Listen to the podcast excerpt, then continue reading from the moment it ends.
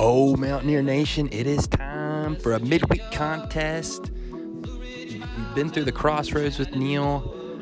Now it's time for the ball game with the Baylor Bears. Time to sick them. Zach, CJ, and Mike come in to join us here on the porch. We're going to talk all things about the ball game with Baylor. We're also get into more of the battle for the soul of the program here with West Virginia. What's going to happen with Neal? We're going to get into all that this evening. You guys know what to do. If it's in the morning, grab that coffee, feel stout. If it's in the evening, grab the drink and come on back because it's time to talk all things West Virginia Mountaineer football here on the porch. Let's go.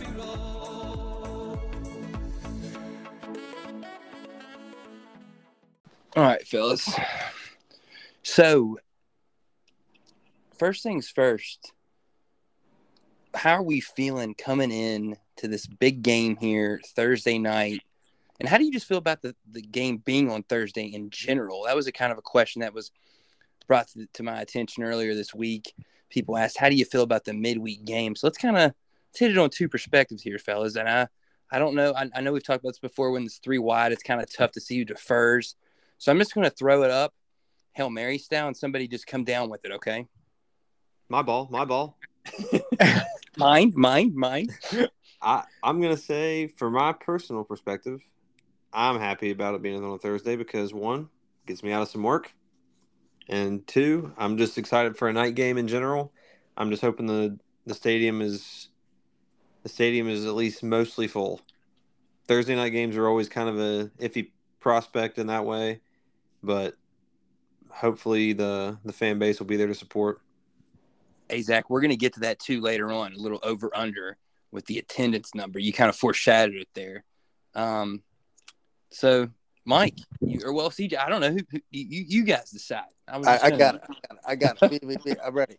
Um, I absolutely love Thursdays. We've been a big Thursday program traditionally. Rich Rod Loved Thursdays. We even carried it into the stew era. Uh, we had an Auburn game on a Thursday. Some of those big South Florida games were Thursday. A couple bad results in those ones. Just in general, as a Mountaineer fan, uh, I- have always loved Thursday night action. I think we should play 10 Thursday games a year. It gets us on TV in relevant situations. Um, I actually caught up with Mary Roush, the Mountaineer, at the West Virginia High School State Golf Tournament. Okay, okay, her. name dropper, but I hear you. I interviewed her. I asked her about that. What do you expect the turnout to be? And and I mean, she's the Mountaineer. Obviously, you know, she's the promotional fan in charge of encouraging the team. But she said she thought there'd be a big turnout. So I don't know. I'd imagine she's got a good idea. okay. Okay. So. so Mountaineer Mary is saying good turnout. Yes. Mike, you're you're banking on Mountaineer Mary. Okay. Correct. I like I, I, like I like it, man. I like a Wahama graduate, by the way. Oh, and, and, I know we know your connection to the White Falcons. If Seven you don't know, what, what, what are they ranked right now, Mike? What um, are they? I, last week we were tied for fourth. Strength of strength of schedule is not outstanding, but seven and zero, oh, and we we have scored the most points in all of West Virginia, all three classes. Wow! Ooh. So that White Falcon offense a little electric. Squall! up down there in Wahama. Ooh, ooh, ooh, okay, okay. And seven and zero, oh, you said right? Seven and zero. Oh. All right, so ch- check them out. You know what on uh on Friday nights? That's that's yes, cool. Sir. Hey, Mike. So so you you but you you love football.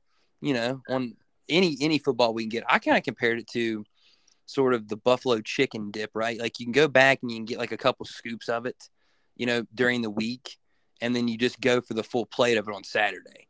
So I think it's I got I, I love the midweek game, man. And now maybe you don't get the full tradition and it's made for TV, so the crowds aren't as great. But football's football, and if we can get it on our TV, we're we're gonna take it. CJ, what do you got, buddy?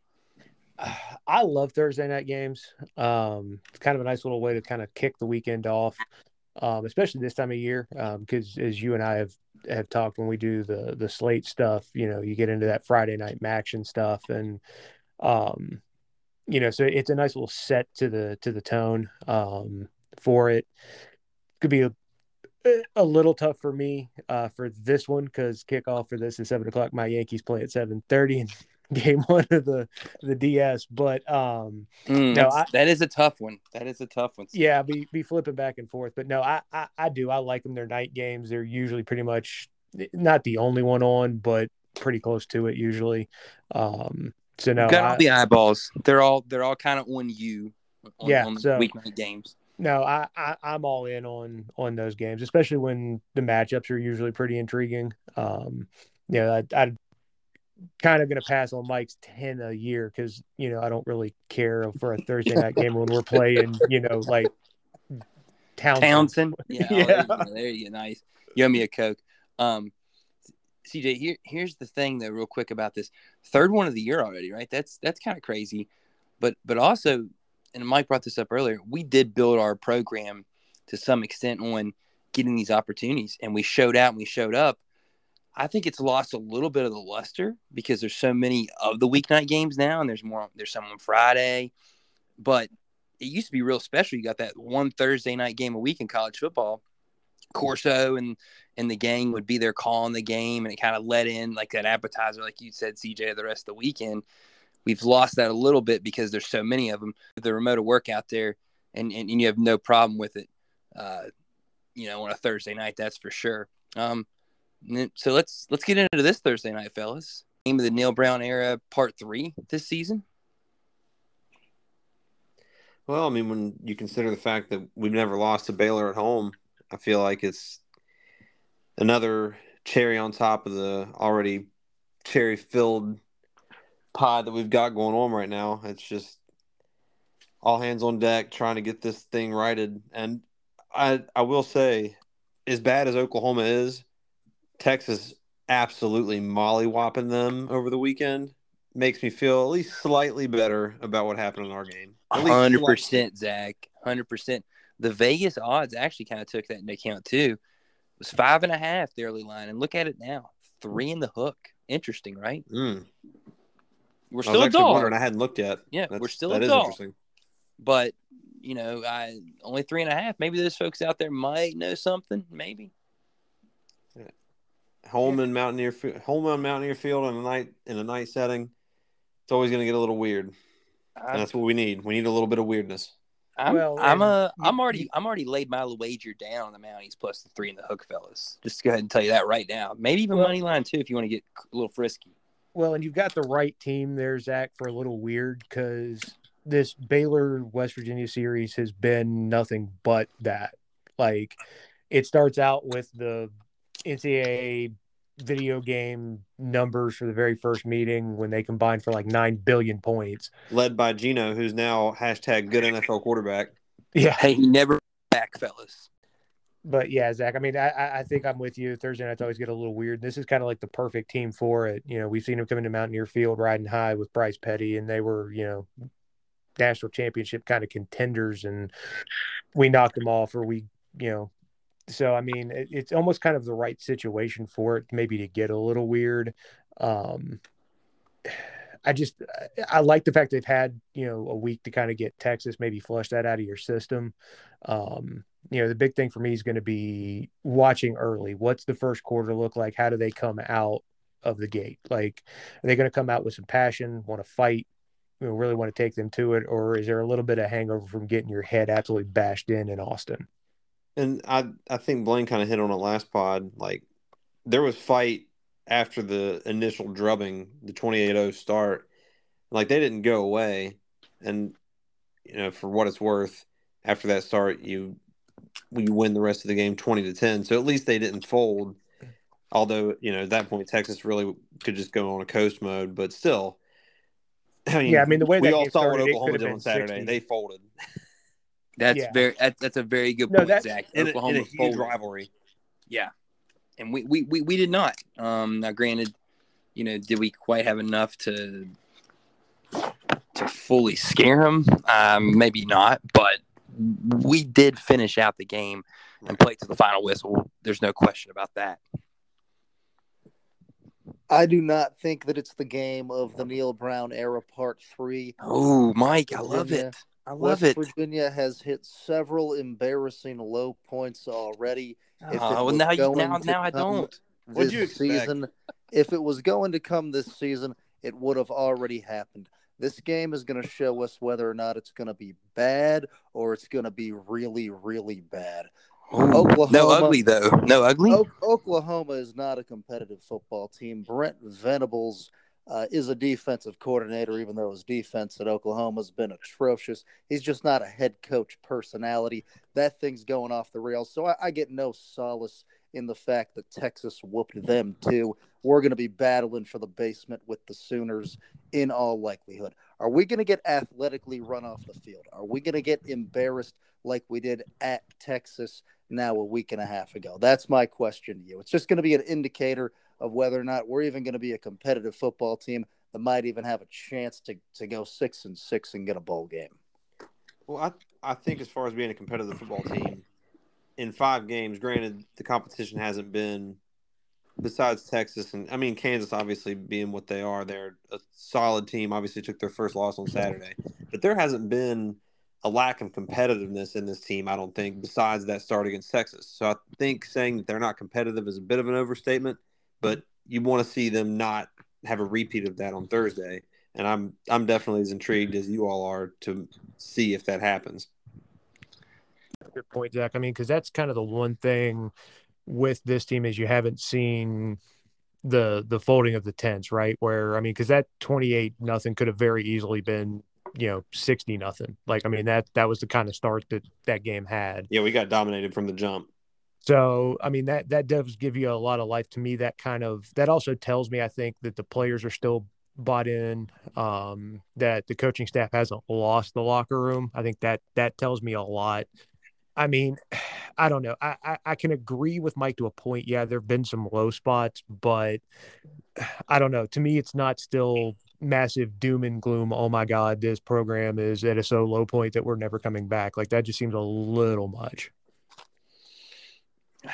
Eh, eh, I, I don't think, and and I don't want to speak for you, Mike. I'll, I'll let I'll let you come back here in a second with it, but I don't think you're saying we're there yet, right? You're just afraid we're going to get there if we I'm, don't play a good game against Baylor, correct? I'm saying that Shane Lyons handcuffed us $20 million in the hole, and it's not realistic based on what already has happened that Neal Brown is going to get fired. You know, if it's me, he would have already been out of there. I think we're prolonging the inevitable. And you guys talk about we're, we're in a hole, we're never going to be good again. I mean, it's to the point. I think I'm going to have kids in second and third grade by the time the Mountaineers get it right. We're just okay. dilly dallying. We have junior. Like, do you have the woman picked out yet for the kids? By the way, what?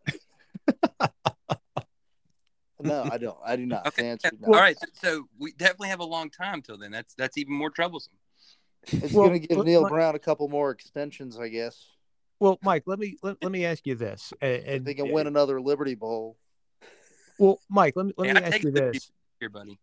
Let, let, let me let me ask this, and it's kind of a hypothetical. But let's say Neal doesn't get the extension, and he puts together two really good years. Now you've put yourself in a position. What happens if somebody comes sniffing around and poaching, and you don't have a buyout that's really friendly in your favor? Then all of a sudden you're back to going to find another guy because whether we like to admit it or not, I mean, this isn't a blue blood program. This is can be sometimes a stepping stone for coaches, especially if there's no real massive ties to the state or the university.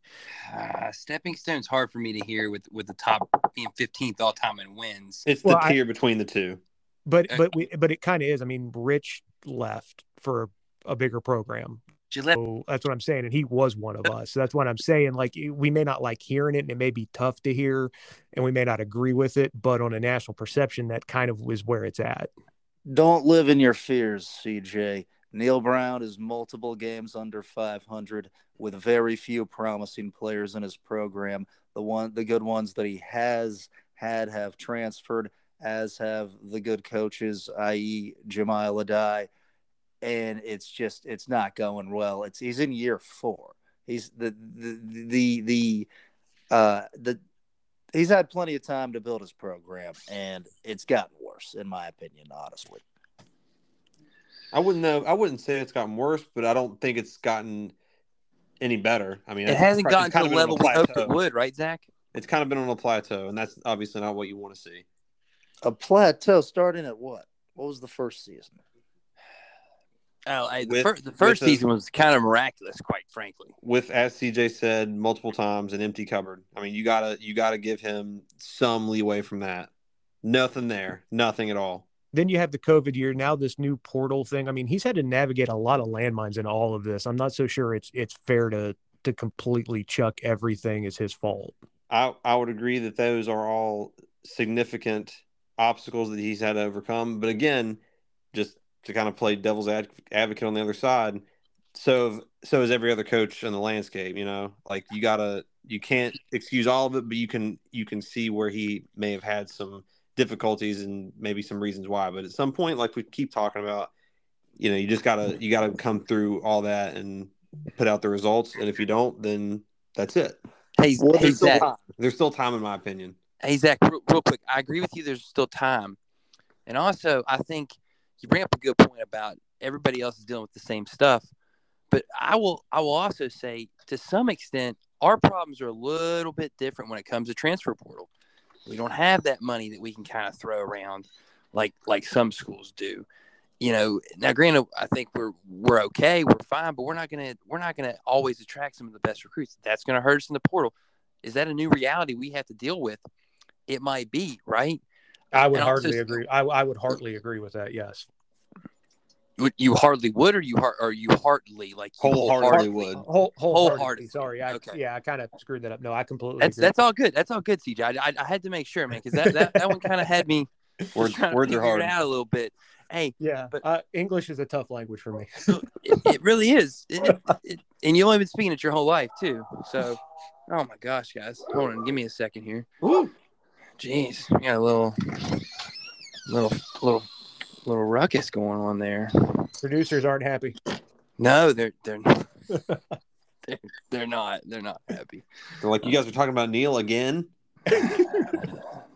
they they love Neal. They love they love Neal. Okay. They, they didn't Um, like Mike's little fake out of hope and then to complete despair. There was no fake out there. We knew. No, we knew. no, it was th- there was no fake out. But hey, you know what else too though? Like the fact that we and we, like we said, year year zero asterisk, you know, was a COVID year. Year year zero, when you had nothing from Dana, was was a really tough deal to deal with. Last year was uninspiring, right? This year you could very easily and probably without much imagination on anybody's part say four and one is probably what we should be, but we're not. And now he's got to dig himself out of this hole, and it starts Thursday night versus the Bears. Fellas, let's get into that game here a little bit now. We've kind of talked big picture. Um, although, Mike, I do want to bring this up real quick. Okay. You had your top five there last week. I kind of want to challenge you for something here. Okay. Can we have a kind of top top five or maybe a top three each week, like kind of a Neal Brown like stock market watch here on the on who we kind of is the hot candidate who we want? Like I had a lot of people love the Deion thing, man. By the way, So Um, Good. So Good. since Matt Rhule got fired today, he's the new top of the is list. Matt right? Rhule number one, or is Deion still number one?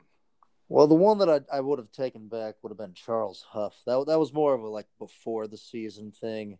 So I mean, obviously, I would. Oh, you couldn't have had him number two before the Notre Dame win, right? I- I- obviously, I would have rather had Matt Rhule there. uh, yeah, sure. Why not? Why, why- what about Mike Tomlin? What, what if what if he what if things go off the rails? He gets fired. Bill Stewart connection. that is uh, true. There is a West Virginia connection there. The old VMI boys. Could It you could imagine Bill- Splash coming through the press conference room in, in Morgantown?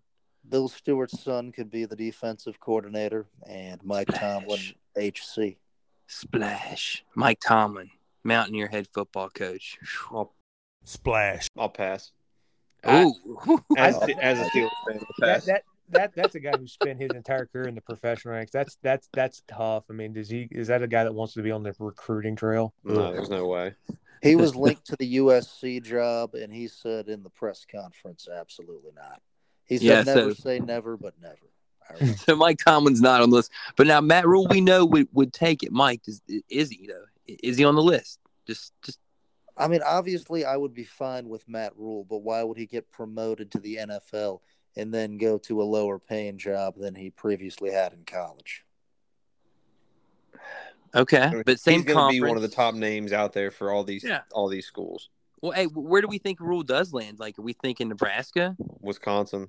If You think if, Wisconsin? if it doesn't work with with Leonhard, right? No, it's Nebraska, isn't it? Yeah, Jim Leonhard? Yeah, Jim. Well, I Leonhard's mean, at yeah, Jim Leonhard's at Okay. Wisconsin. Is it As the- Wisconsin? yeah, Jim Jim Leonhard played safety at Wisconsin. Now he's the is the DC.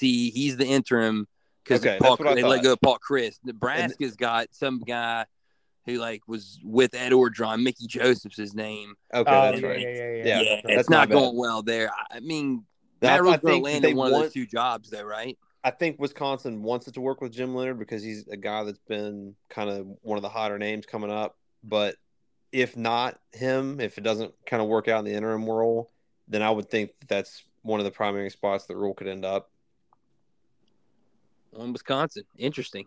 I I know. Well, yeah, and it also depends on the carousel too. I mean, because you got to think, Right. the- Kansas has played.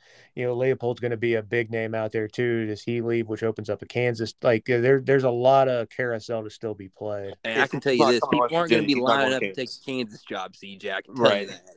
Well, no, and that's I'm not saying there is, but then that's but that that starts at carousel because then where do they like? What else does that open up? Like it's the If we got to worry about what here. Kansas does with Leipold, we are screwed anyway. Well, no, I'm not saying you do, but what I'm saying is is That's that exactly that what you're saying, though. well, no, what I'm saying is, is that carousel can get a little, a little crazy. I mean, who would have ever thought, you know, Brian Kelly's would leave Notre Dame? I mean, that's a blue blood program that he left. Like He that's left for a bluer blood prog- program. though. right. I Ooh, get, ooh, right, Bluer get that. blood. but that's what I'm saying. That's where the carousel gets a little interesting. And if you're looking at Kansas's, you know, roster, man, that's not a not a bad football roster to take over.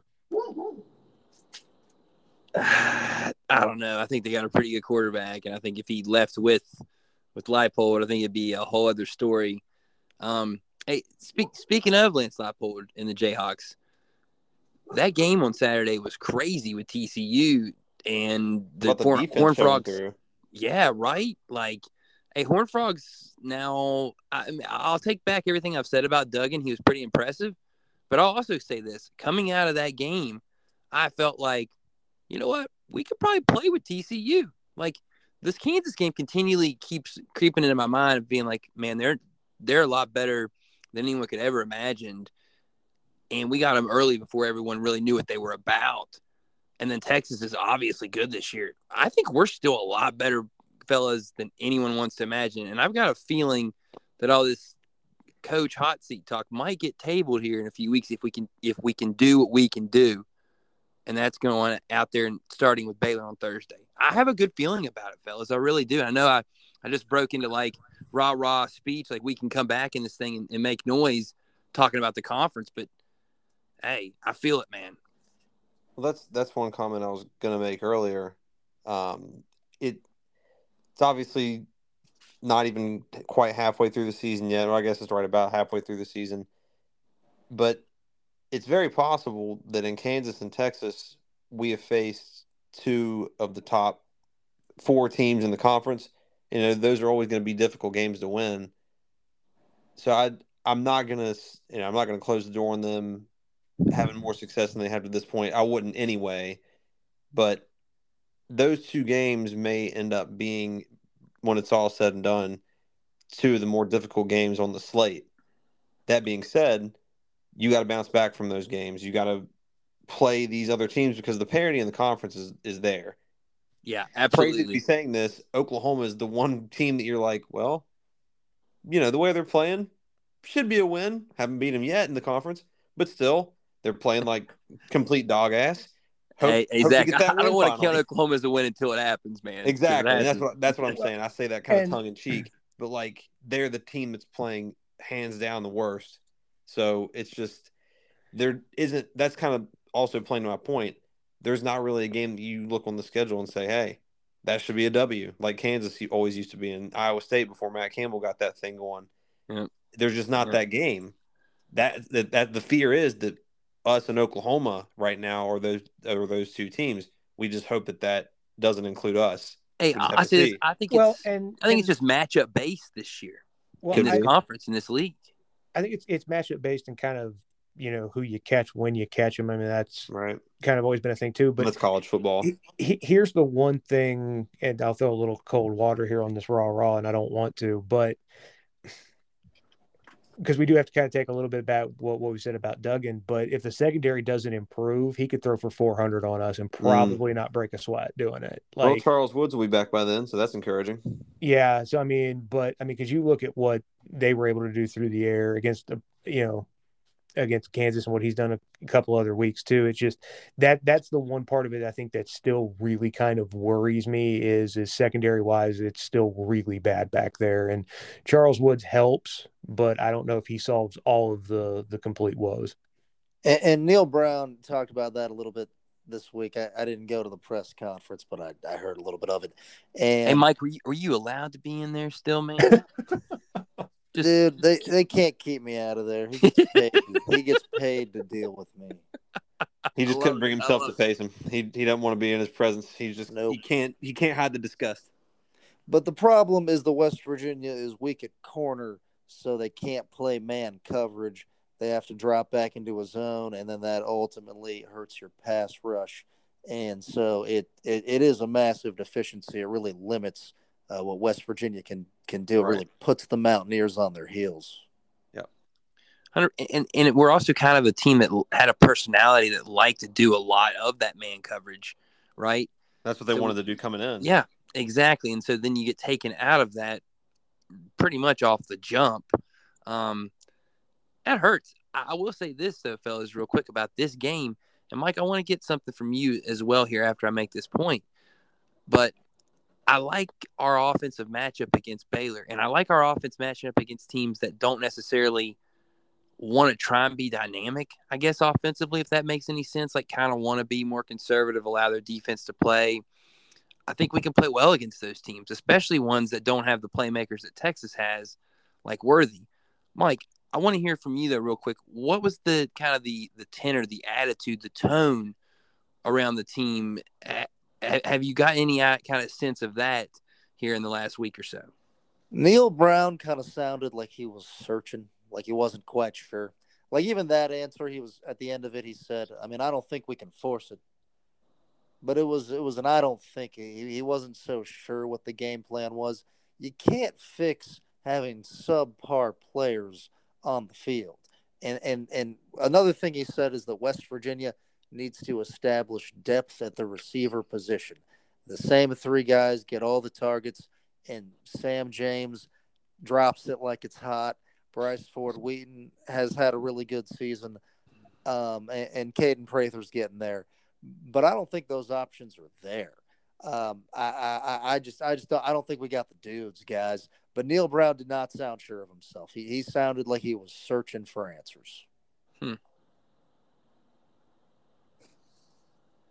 Well, but I think that's also kind of kind of a fair assessment too to be searching for answers. I mean, because you kind of start looking around and like you said, Blaine, I mean, yeah, I mean, without a whole lot of imagination, you know, four and one, I think is a reach for is, is where this team could be, but you know, your record is what your record is, and it's who you are, and we're a two and three football team. Um, but I think when you start looking at it and some of the things that have have transpired through the first five games. I, I, think when you're in this position, yeah, you are looking for answers and you're trying to find them. I mean, if he had the answers, I don't know if they'd be two and three. So I think that that's a fair assessment, but I don't know if I'd necessarily classify it as a criticism either. It would just be better to have a guy that said, "We know how to fix it. We're fixing it, and and we know what what to do and, and how to correct it." Not I, I don't think we can do it. That's not a great thing to hear from a head coach.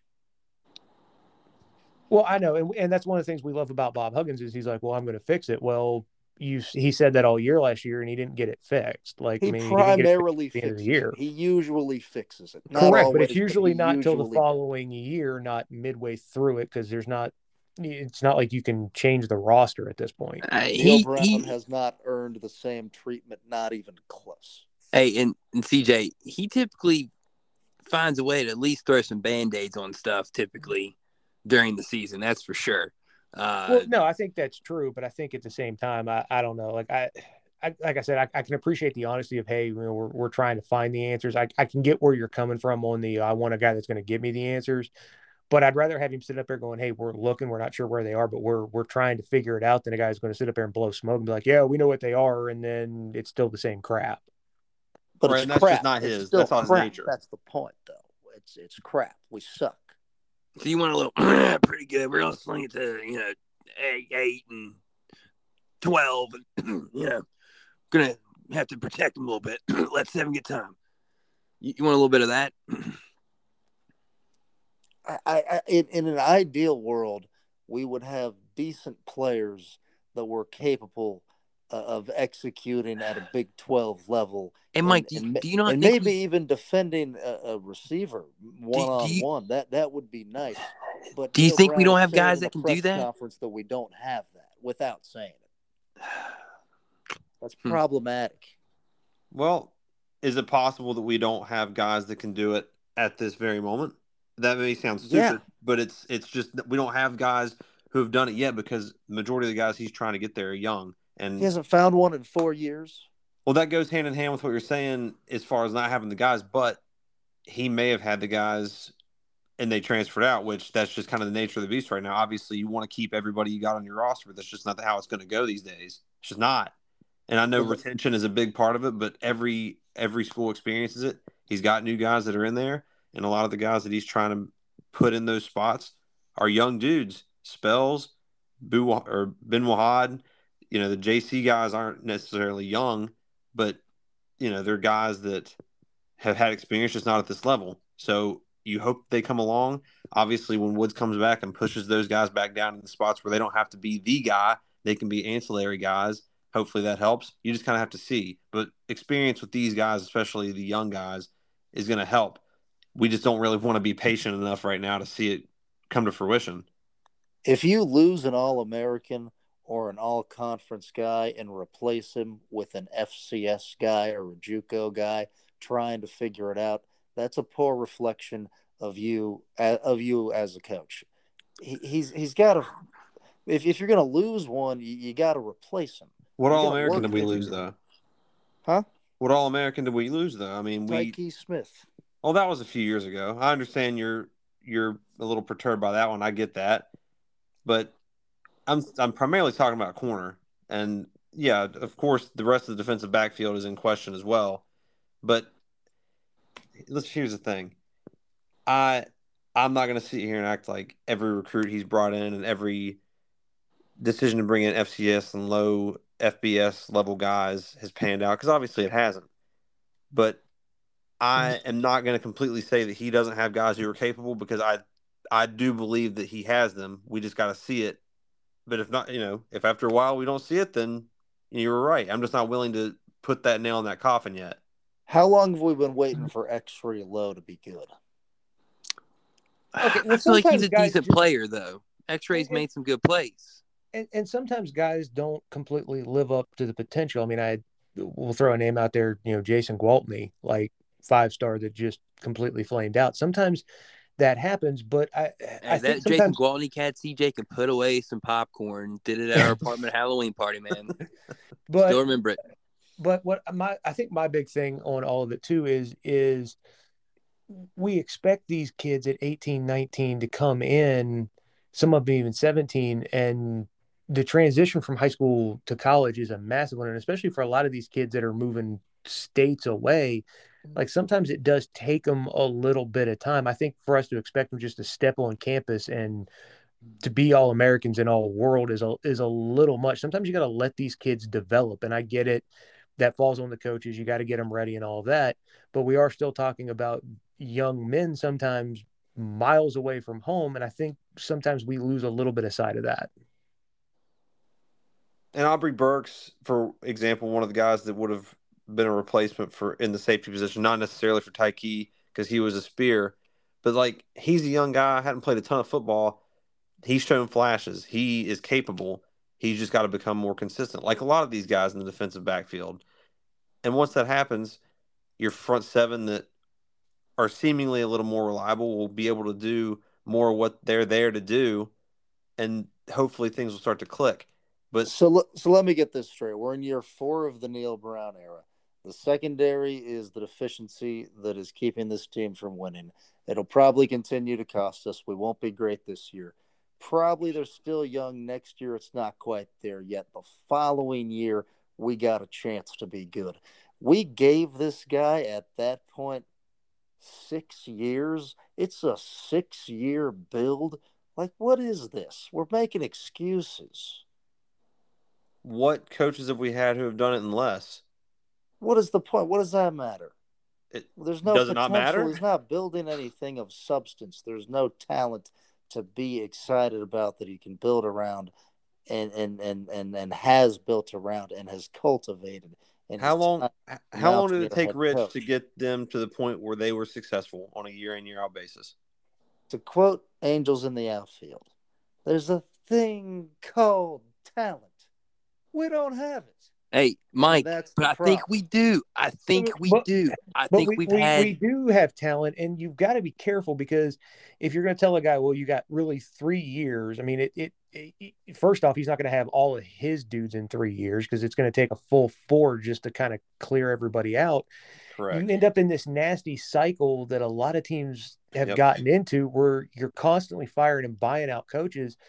Eh, it- That's just that's not a way to sustain anything. Now I get where you're coming from, and we've said it. Yeah, eventually at some point results on the field have to matter, but at the still same time, left in time, that hourglass. you can't end up in this nasty rotating door of coaches. Like it's just it's not a way to go. And, And and you know what else? The history doesn't matter. I I think that in this case it kind of does. Like you you want to have expectations for a guy. I get that, but whenever you look at the history of the coaches before him, like what what were the expectations for Dana, and what did he do to prove any of those expectations except for two seasons? Rich, We- we- Rich we- took time to build. It takes time. We knocked off Baylor in a big game. I know you guys discredit it, but having that much time off and coming out with the game plan that he did against uh, Clemson in the Orange Bowl to win that game the way we did, I thought was incredibly impressive. I thought Hold on, Mike. That I do not. I do not discredit that for did coach. one minute. No, it's, I do not it's a discredit that wonderful for one minute, man. You No, can't that's- you can't discredit that, but for every Clemson game there was A Kansas Oklahoma- loss, a Kansas loss or a, a worse Kansas loss. Let's put it at that. yeah, or or a Kansas State debacle at you know in you know Manhattan, Kansas, or at home with a sold out, packed out electric stadium, uh, a win away from a Big Twelve title, and you fell flat on your face. here's my thing. Whoa, whoa, about, whoa, whoa, whoa! We did not fall flat on our face for Oklahoma. That happened on the road in Stillwater, CJ. Come on now, let's let's let's, I'm let's keep our about let's the- keep our I'm data talking facts about together. Will, I'm talking about Will Grier's senior year.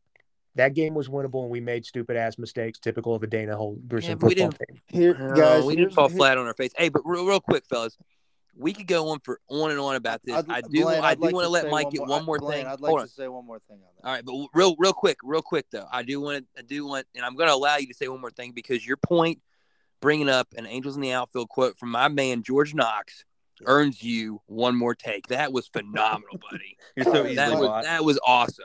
You know my what? thing, my thing on Dana Holgorsen is that y- he wasn't perfect, but you can say what's he good at, and and to one thing, call him plays. You get him good players, he can light up a defense through the air. Eh, What's Neal Brown good at? Answer the question. What positive qualities does he have that can translate to winning? I mean, did did that quality you described in Dana translate to winning on a consistent basis?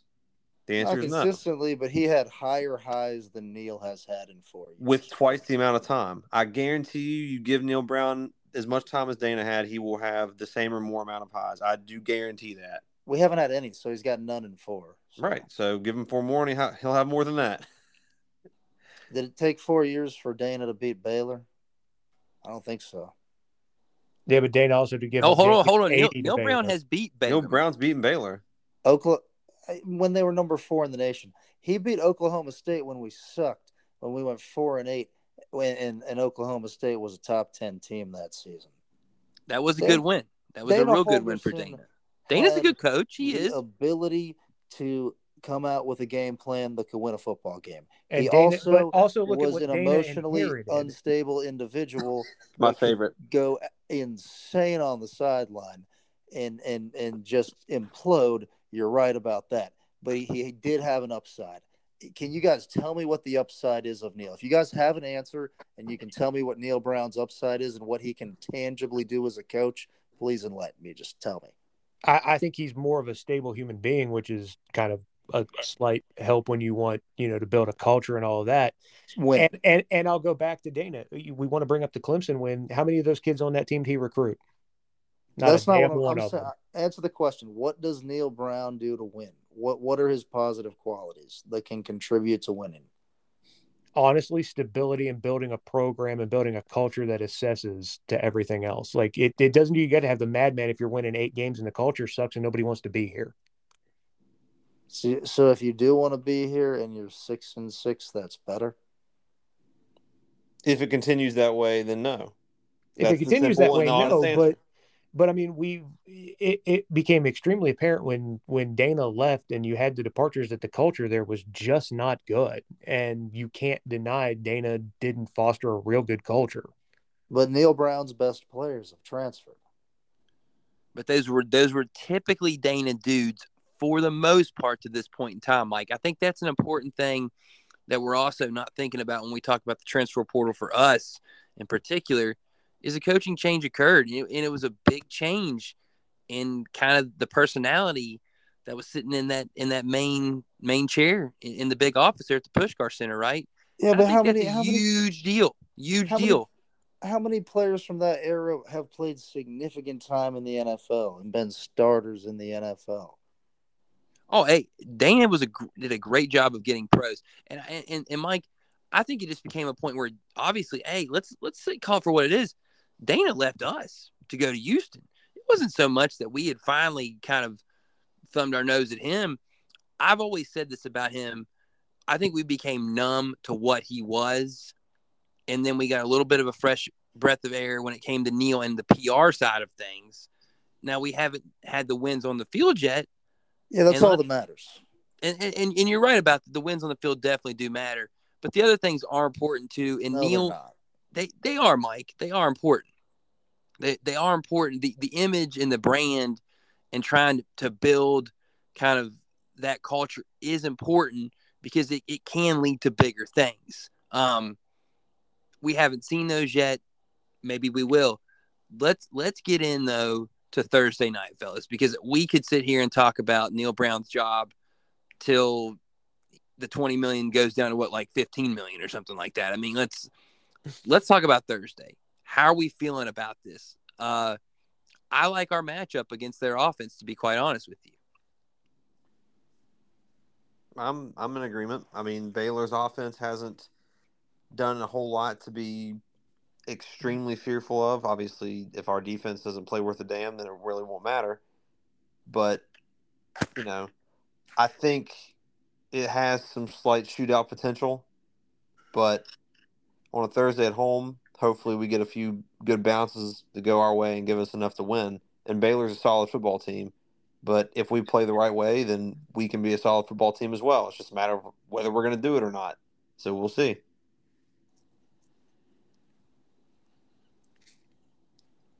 I think we have to be able to run the football. Um, well, we're one guy down in that department, so we'll see. We are, but I think we. I think it's just time for Mathis to kind of show out and we definitely like uh, Triple J. Correct? Absolutely. I think the one guy that I that, that is genuinely promising at the skill position is down in Donaldson. Uh, I think our deficiencies are just too glaring to mask. Uh, n- no real threats at receiver. I like Bryce Ford Wheaton. He's good, not great. Kaden Prather is a good chain mover, not necessarily an explosive playmaker as of yet. Uh, Sam James, like I said, drops it like it's hot, and so I, I just I don't think you can mask how bad we are at the skill positions in general in the back end on the secondary. I know we're probably not there yet. I got 35 14 Baylor. I think we're officially entering the dog days. Ooh. See, and it's see, and it's tough to say that you can't mask it when you're a really weird Bryce Ford Wheaton drop away from beating pit at pit. Like if you can make a couple of defensive stands against Kansas, you win. Like I, am not going to go as far as to, to to do that whole we don't have the talent at the skill positions because I think we do. Um, you know, I, I, I like the matchup. I would have kind of maybe rather had gotten Baylor off a win against Oklahoma State instead of an, an L, but you can't really always control that either.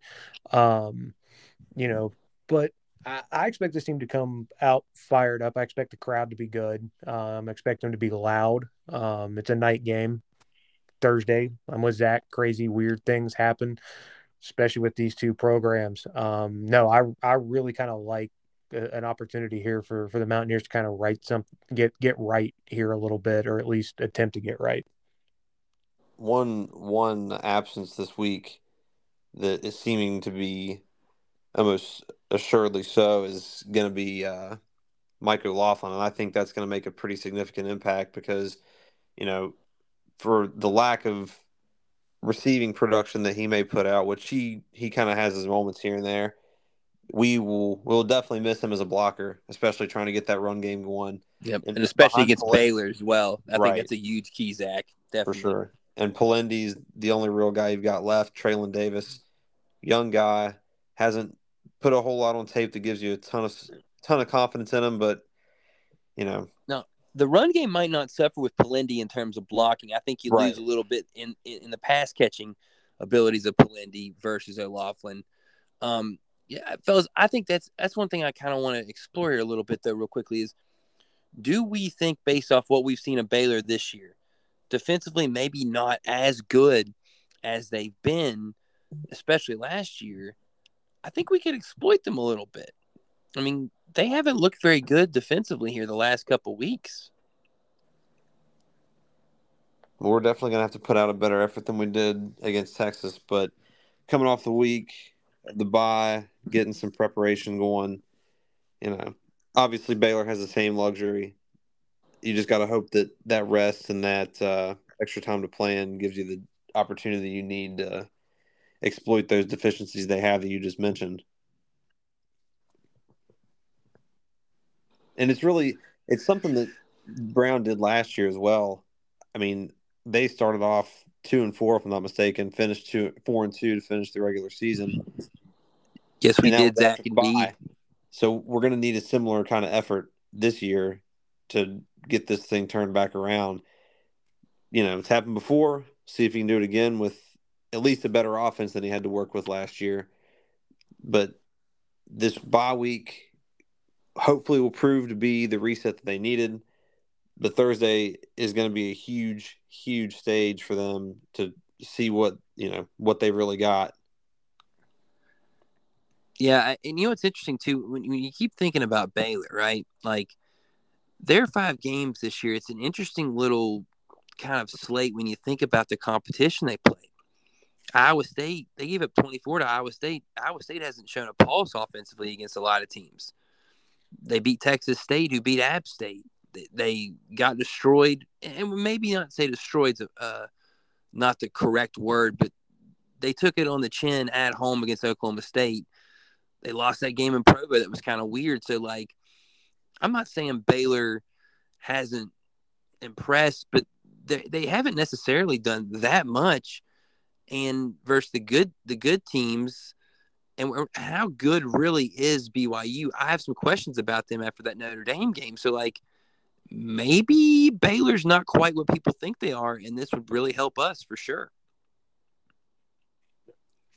Yeah, I mean, I think there's some questions on on Baylor's side of things, and you know, as you kind of go up and down the Big Twelve, I mean, you there there's questions I think for everybody, um, which speaks to the parity we had for it. You know, so I, I do kind of kind of like this spot. I think Baylor's a little bit of a product of kind of who they've played so far and kind of how that's worked out. So, I, and I love this thing being at home. If it was in Waco, I'd probably feel a little bit different, but I like the fact that this thing being in Morgantown, I think that's a an advantage. Well, and, and, we brought it up earlier the fact that we are 5 and 0 against these guys in Morgantown all time. You think about it, like you said, CJ, the, the, the video game 70 to 63. Still remember that first game, not being a student, being an alumni of the university and, st- and standing there It was hot as could be, and it was just like, is anybody ever going to get a stop? Being a fan of defensive football, it was like, whew, like this is, is this is what this league's all about all the time. But it was a great Rhodes. I still remember Terrance Williams just lit it up. Stedman had a big game. That was fun. You know, you, you come into the next time that we, we played these guys. And if I'm not mistaken, that was the game that the Kevin White game where he goes absolutely off when they were ranked number four. And that's like, wow, that's that's a big time win versus those guys. Then then the third one there when Dana got the extension, and then we barely held on. And then, you know, Will Grier and those boys go off. The last time we played them on a Thursday night in Morgantown, mind you, like fifty-eight to twelve. And then Neal even got him in the COVID year in overtime. So like we've had their number Morgantown. That makes me feel pretty good about this. Three and a half points out in Vegas also makes me feel good about it. That they're like begging people to take Baylor in this game because they know that they're ripe for this upset here. Yeah, I, would agree with that. The, the, the boys in Vegas have have something up their sleeves, and on on that, I, th- I think that's kind of a a, a really interesting take. Um, because the the boys out in Vegas have a way of making it seem just enticing enough. They got me last week with Bama, Texas A and M. We're not talking about it. Tough weekend all around. Yeah. Mike, any thoughts? I already told you guys what I think. I think we're gonna lose. Splash. I, I I think we're just inferior in too many important positions. So yeah, I'm not gonna get fooled again. I I, I, I, I was optimistic going into Texas because I liked what I saw in the run game at Virginia Tech and I thought that we were going to win physically at the point of attack. We failed miserably in that department, which tells me it's just another level when you get to the middle to top tier of the Big 12.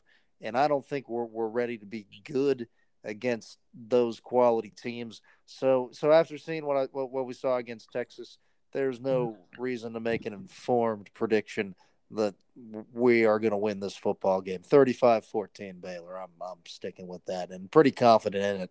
I, I think we're entering the dog days. It's it's going to be bags over the head bad Ooh. a few weeks. Is how i really feel but i mean if you guys want me to be a measured journalist and and and and scale it back and factor in different things i just think the guy's a used car salesman. I think he's an awful football coach. I do. And most people do in this particular state. It's a it's a loud minority trust in the climb. Ooh, loud minority. I mean, interesting, interesting. Where where where do we pick that out at, fellas? Because I I came back in and I heard that and it was like, whoa, I got it. You asked me what I thought. my my mistake. Um, so hey, we have Mike's prediction here. We know that. We're going to get to R3 here in a minute. Um, I do want to get into one other quick thing here, real quick. Thursday game changes the the routines for this thing. Zach, how are we going to go about getting there, man? Are we rolling Tudor still, driving up, and game day attire? It's getting a little nipply, getting a little chilly up there in the air. Is it quarter zip time, my friend? It has to be, right? You ready oh, for yeah. it? Correct. It being it being a night game, Got the stripe the stadium going. I'm in the gold section. I'm gonna have to break out the only gold hoodie I've got. So that's what I'm going with. May put the may put the gold Steve Slaton jersey over a blue hoodie. Maybe I don't know. Might, to be uh, quite honest, do I don't. That. You need to go see fine looking Phil and get you a nice get you a I nice quarter zip. I don't care about the, about the stripe of stadium. Like if I'm wearing blue, if I'm wearing gold, what's it matter? Because everyone else is going to be hodgepodge throughout the whole thing anyway. I might wear white to be quite honest with you. Some some team stormtrooper player. stormtrooper pullover, buddy.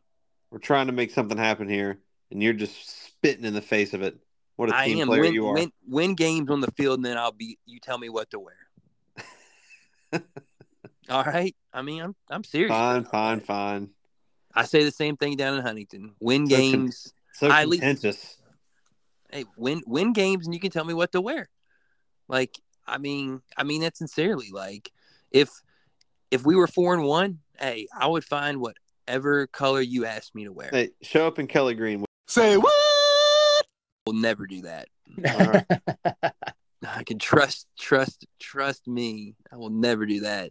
Um, are, I mean, we, we were on with the little Tudor's on the way up, Zach, trying to get there early. I mean, Mike, you got to do the same thing. What's, Think what's your about it. Plans, man? Taking- Taking the half day, grab some lunch on the way up, get there about three o'clock. Go to How about the to some places remote? here and there? How about the remote in half day? How about that, buddy? You gotta That's love a that one. that's a solid idea. That's a luxury. That's what I have. I went Tudor's today, so I don't know Tudor's twice in Ooh. four days. That's I rough, I Mike. could do it. I've definitely done it before. It's probably not the greatest decision health wise. I don't know. I'll try to get up there a few hours before, walk around, just kind of enjoy the scene. Morgantown's always fun on game days. It's football weather, sweatshirt weather. No big deal. Maybe you warm up walking around a little bit, take it off, and you just wear a t shirt too. A little bit colder in Morgantown. I guess what, 10 to 15 degrees cooler uh, when you get up there. So we'll we'll see. I don't expect anything worse than a sweatshirt though. Now, Oh, I'm all about the the football quarter zip weather. It, it's already been that way here in the uh, lovely uh, Blue Ridge Mountains of North Carolina. It's been quarter zip weather for like the last two weeks, so I'm all about it. Get it done, boys. Hey, cool. Anytime it dips below 65, it's quarter zip weather. It's just the way it is. And and I'm I'm I'm I'm with it. Um, wish I could be up there. It's killing me this year. That you know, right now I don't know if I'm gonna make it to a game. It's absolutely driving me crazy. Um, CJ, if, if we got you you a ticket, long. would you make the drive? Would you make the drive? do what? If we had an extra ticket, would you make the drive? Oh heck yeah! Okay, okay. You might get a phone call, buddy. Just saying that. Little- little little off little on the air uh uh scalping i guess here so hey I, i'm rolling with a little peppy little uh i hate to say this fellas but the herd's always the choice when on at Tudor's I've been getting the herd here recently, and I it kind of pains me every time I order it. And- but you know what i wish you could get the huggy bear like you can in morgantown that's a shame that's not statewide it really is because it's such a good biscuit too that's little, soft, little guys. bacon and I- sausage I've ordered the Mountaineer every single time I've been to Tudor's since I have been a Mountaineer fan, which is my entire life. So I've been on a sausage that's- kick that's recently. I don't get it, but that's Oh. that's the one. I, I just like what what's on it better let's just be honest See now, that's I, I, that. No. See, I'm with you guys. I like Tudor's on on on game day. Now, if I'm driving up though, stops always been Flatwoods to the Shoney's. Ooh. uh is Shoney still around up there Yeah, it is. It's still there. I'll also go with a nice little McDonald's uh, sausage gravy. That's Oh, yeah, never do you sure. wrong on a on a noon kick to get a little sausage gravy in your belly before you Hey. get up there. Tudor sausage gravy is the move. Ooh no, McDonald's a- is better. Oh, No, cold cold No. takes exposed. No, no McDonald's. The, this the, the white gravy. Oh come on. Mm. Can't can't agree, sir. yeah, I'm with, I'm with Zach on that one. You you're you're wrong, Blaine. Hey, let's let's see if we can. let are, are we going to agree with Mike or not? Now, time for some project predictions here. No, I'm going to go ahead. Oh No. What now? no, I I do not do not agree with Mike at all. Um, I think the Mountaineers at home keep this streak alive. We're going to 6 and 0 at home against Baylor. 31-28. Mountaineers win, and I'll take it a step further. My boy Casey Legg at the buzzer. Hey CJ, I'm going to ask you this real quick. You've called the Casey Legg walk off quite a few times. I've called it. I called it once last year. It I might called it have a bit year. to do with the alma mater. Just I'm thinking so, but I just I just kind of wanted to just it- expose that if you're going to talk about my sausage gravy choice. Okay, then that's that's fine. Yes, yes. Casey and I share an alma mater, Warriors from Cross Lanes Christian. Um, but and I did call the walk off. I think once last year. I think I, I think I called for it once. I'm going to go Um, with at least twice, but we'll continue. and that might be Let, let the record show he says once, but Yeah, I know at least once I did do it. Um, but no, I, I think we go to six and zero at home. Um, JT and and the offense find a way um, to get it done. I think I'll uh, I'll go with everybody else in the football community these days and play the analytics. I've picked West Virginia to win every game. They have not. Ooh, a little And- reverse psychology here. I'm gonna go a little reverse jinx here. I don't know if you can self-proclaim a reverse jinx and expect it to work, but hey, here we are. Baylor It's worth a shot, Zach. Ba- I'm I'm getting desperate here. Baylor will pull this out in a tight one. Twenty-seven to twenty-three. Mm. So Baylor covers, but we're going under. Okay. Correct. Interesting, Zach. Interesting. And, and and just just for the record, are we going to have the lead and they score to beat us, or are you calling like they've got it? and We kind of try and get late close. Just just, just curious. I I think it'll be kind of close back and forth throughout the game, but a game that Baylor kind of has throughout. And I just looked at the weather a short time ago. Rain in the forecast. If it gets a little look gets a little messy, Oh, rain, Zach. Uh, You're- hurting my soul here a little that. bit to hear that. not looking forward to that. What's the percentage chance of rain? Uh, think in the 80s. Oh no. Oh no, it's right. Oh no. And then have to drive back. Game day experience not so Oh. great altogether. it lessens so much. Um, well, after hearing that rain comment, that that makes me a little more nervous. But sometimes they say does help a passing game. Um, it can because maybe people are a little slippery. You know where you're going, they don't know where they're going. Maybe more so for snow, and if like you were playing on grass. Definitely won't help drops. Uh, that's that's for sure. we don't need any help in that department. Um, I- I- it's it, it's hard it's hard to sit here and, and say that I think that we're feeling good about ourselves right now because I don't think that we we should be, but there's always that thing when everyone's zigging, right? Everyone's kind of saying, "Well, Baylor's got this; they're going to win it close." I think you zag, right? I've got a weird feeling about this game, fellas. I think we're going to create a couple turnovers. We haven't done a great job of that, but I feel like we will in this game. Maybe get some pressure from the front seven. I mentioned earlier about how when you're playing conservative offenses, that seems to help us a little bit. I think Baylor's a little more tight to the vest than than Texas is offensively, and especially Kansas. I think that'll help us a little bit. I think we'll be able to run the football on Baylor. I hope we are able to run the football on Baylor. I think that's the key to the game. If we can do that, we've got a real chance. I think we will be able to do that. And I think that'll give JT enough time. I'm calling this thing to be a little bit of a of a statement win for us and a statement win for Neal. Mountaineers 34, Baylor 20.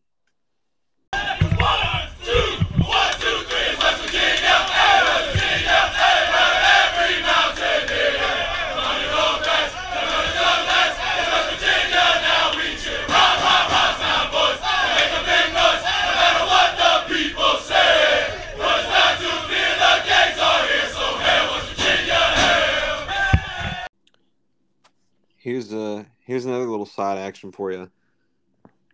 JT Daniels and Blake Shapen side by side on the Big 12 total passing yards list for this season. Daniels has edged him out by just under 100, has eight touchdowns to Shapen's nine. Who ends up having the better day, Daniels or Shapen? JT, How did I know? JT. At home. At home. Does, Oh. does anybody I mean, does anybody Uh. does anybody disagree with that? I'll double down. It's going to be Shapen. Okay. Well, I mean, you have to go that way for them to win. So Right. And Shapen, Ah. Shapen has just under 100 yards fewer than Daniels on the season with 41 fewer attempts as well. Jarret Doege was once at the top of that list. It, it, it doesn't mean much. Empty calories. Especially when you consider that Dekkers for Iowa State is at the top of the list right now. So, is he really? yes, he is. Wow. Yeah, I, I would tend to say Shapen probably statistically has a better day um, just because the Mountaineer secondary has not shown the ability to really slow the passing game down for anybody. I'm just wondering how good Baylor's passing game really though. Like, are they are they are they that explosive? Really? Granted, does it matter against our defense? I think that becomes the next question. Uh, probably not. I feel like at this point, just about anybody can throw on us except Grant Wells. Sorry, bud. I, well, hey, hey, and you know what? I think that's. I think that brings the next question: is like, do we have somebody who, you know, other? Do we have? Do we have guys left on this schedule that we can kind of be like, okay, like we might actually be able to to start defending against some of these quarterbacks? I sure as hell hope so. Because if not, Mike, you're you're gonna get your wish and real quick, man. Like we're gonna pick up that phone and call Matt Rhule if we're two and six or two and five. I have a feeling the noise is getting too first. hot.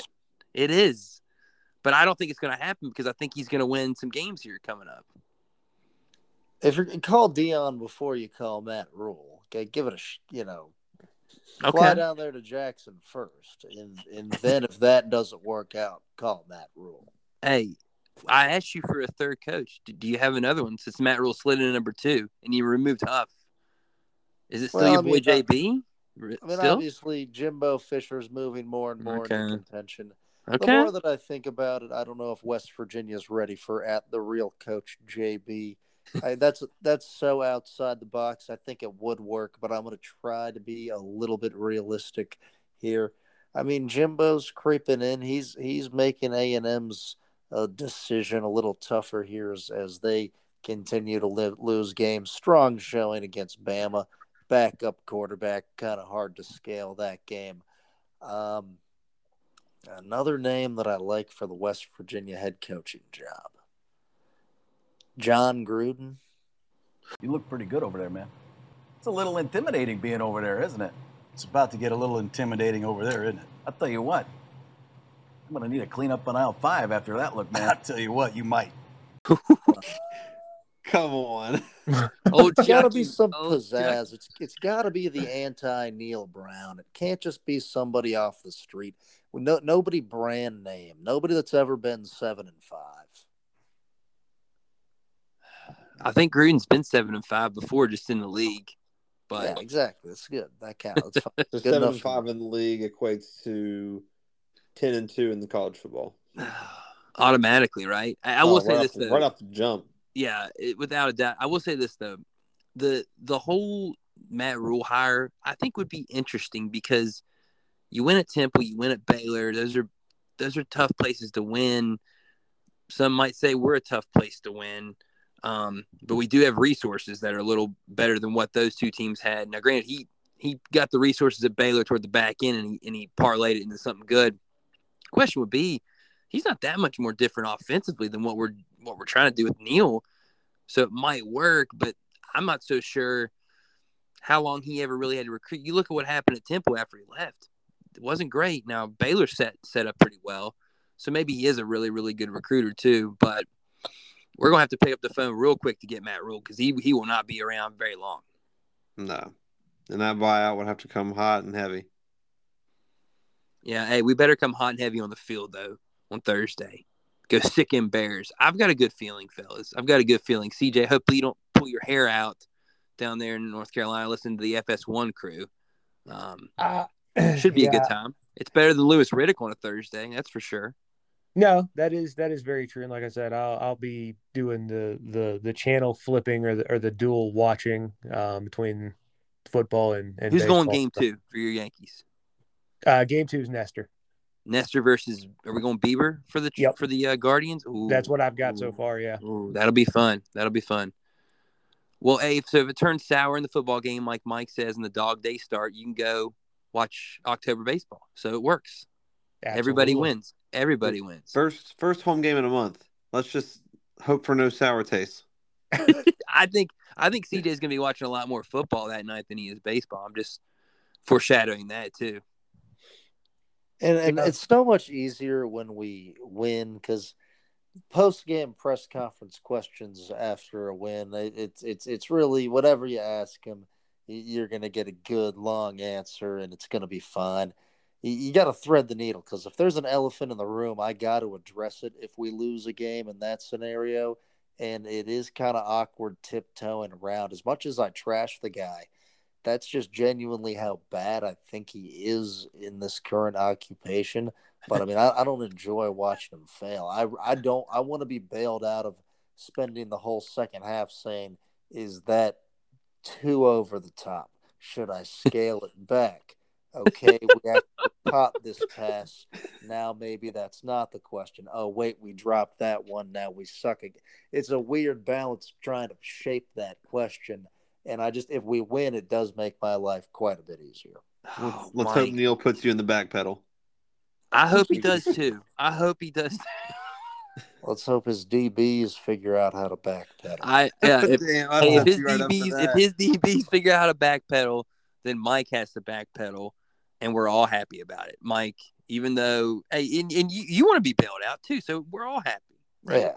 Yeah, I don't We're like negative page, energy. different It's ways. not fun. It's not fun doing what I have to do each Tuesday, I guess this week Monday on this podcast.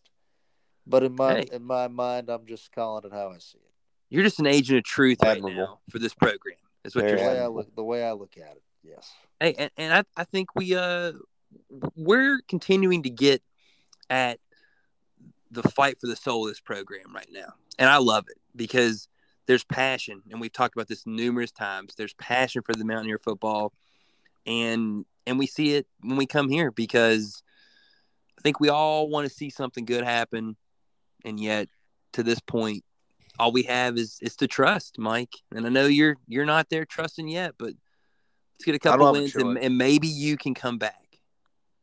I mean, do I have a choice? Now, granted, hey, we, we we've talked about this before, talking about over, overlooks, right, and kind of being kind of on the edge. Zach, how close are you to being on the edge right now? I think the bye week helps. I'm, It does help. It does I'm, help. off, I'm off the edge a little bit. Hopefully, uh, we'll be a little Lady Gaga. We'll see about the third be the quarter. We'll see- glory. Yeah, we'll see what happens at about ten fifteen on Thursday night, right? Yeah, I, I think you kind of made a good point. This this podcast, the past few weeks at least, almost a month now, has almost been a dichotomy of the fan base right now. So I, I kind of like it from that perspective. And, you know, the backpedaling on Mike's part would be nice, but, you know, it could just as easily go the other way. Our, all our positivity could be all for naught. So I'm Let's not back for the backpedaling best. for nobody. especially Neal Brown. That three and three is not enough to put Mike in a back No, no. We're gonna have to do a little more than that. Okay. All right. All right. Well, till next time, y'all. Take it easy. Let's hope to see Mike backpedaling on next week.